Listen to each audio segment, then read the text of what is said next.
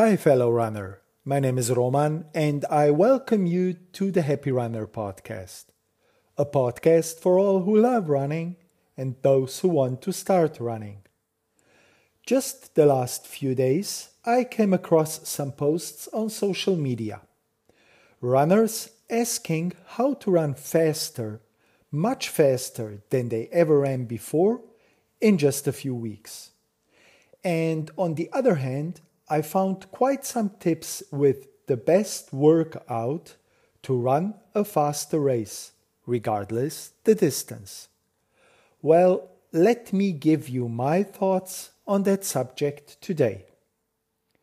But before I dive more into the topic, make sure to subscribe to the Happy Runner podcast, recommend it to other runners you know, and if you want to support the podcast, please share it on your social media and tag me.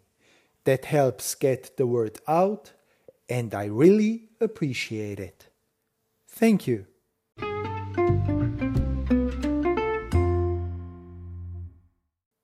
The ugly truth is that there is no quick fix to run faster. I could end today's episode here but I will go deeper into it. Let's start with my half marathon times.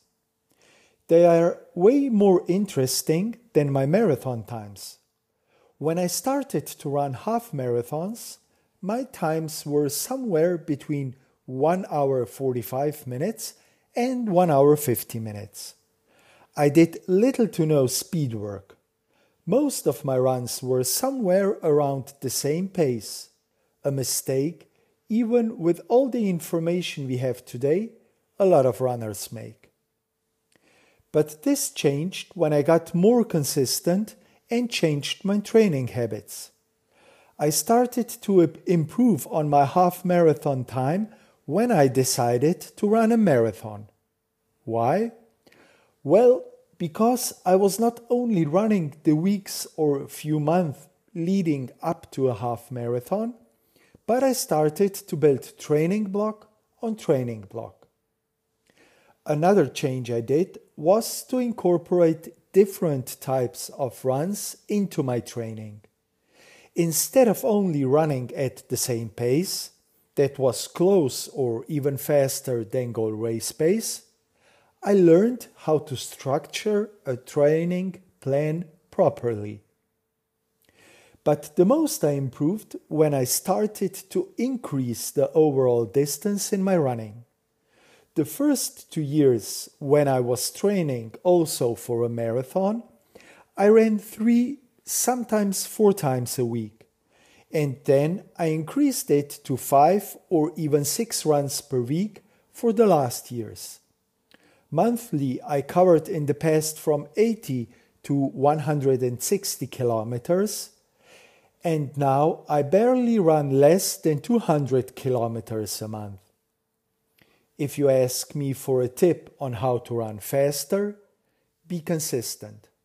Not over days, weeks, or months, but over years. Building training block on training block and increasing the overall training load are fundamentals to build a strong and solid aerobic base. And without such a base, you won't be able to run fast.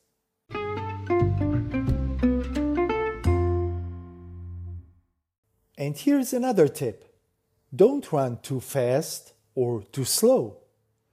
We hear about this every day. Run your easy runs easy enough. It is crucial to do so. The purpose of easy and recovery runs isn't to burn out. The purpose of these runs is to build up the overall training load, and as the name suggests, they even help to speed up the recovery process and prepare us for the next session we have on our training plan. Imagine you do what I did when I started running.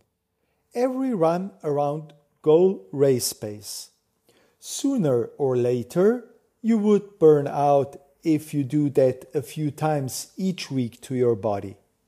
Our bodies need time to recover so we can prepare to put our muscles under stress the next time when it's needed. And if you need to run your easy and recovery runs slow enough, you need to run your speed sessions fast enough. It's okay to run them, to run them even a bit faster than needed if you feel you can. And don't run your speed, speed sessions just at goal race pace. Well, at least not all of them. Once a week, you should do a session where the paces are faster than goal race pace. With that, race pace will feel more manageable.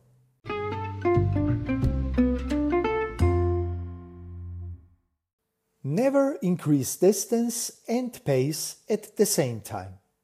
It can be tempting. I did this once a few years ago, and you can believe me, it wasn't good. You will be much too exhausted.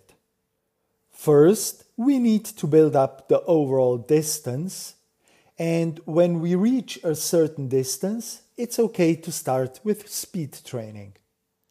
I'm not saying that you can't run one tempo or, or speed session even while increasing the distance, but keep it there.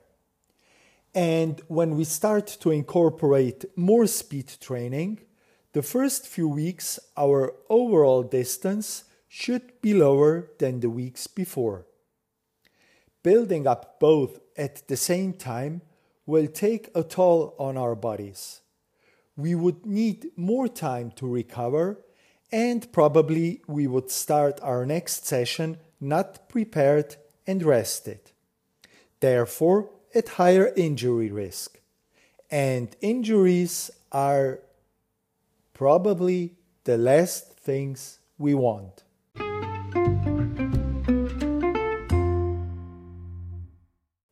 And back to those magical sessions that will make you run faster. There are none, or at least I don't believe in them. As with many other things in life, you have to work hard to be able to run faster. So, no magic formula. But there are some sessions you should include into your training that can help you become a faster runner. Not all of them are speed related. It's more about the combination of fast running, rest, slow running, strength and mobility training, and even your nutrition and mental preparation. Many factors come in play if you want to run faster. Let me remind you, at some point you will not be able to run faster anymore. Not just because you're getting older and your body won't handle the training, but also because each and every one of us has a limit. We can all work towards our limit, though we never actually know if we, if we will be able to reach it, and we even don't know where our limit is. Through the years and with all the technology we have, we may be able to anticipate our limits, but even that is only a rough estimate.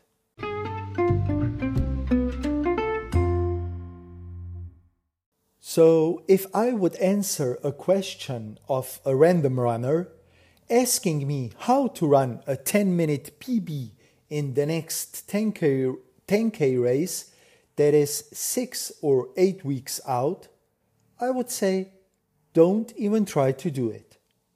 It takes much more than eight weeks to be able to run a massive PB over any distance. Play it smart and work over years towards the goal you have. Don't try to force it. As I already said, there are no quick fixes that will make us run faster. No magic formula or workout that will do the trick. It takes time, consistency, dedication, and mental strength. And that is the ugly truth about running faster.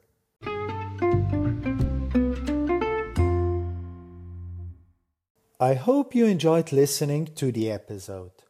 If so, I would appreciate you subscribe to the Happy Runner podcast and share it with your running buddies. It also helps a lot if you give this episode or the podcast a good rating. Thank you and happy running!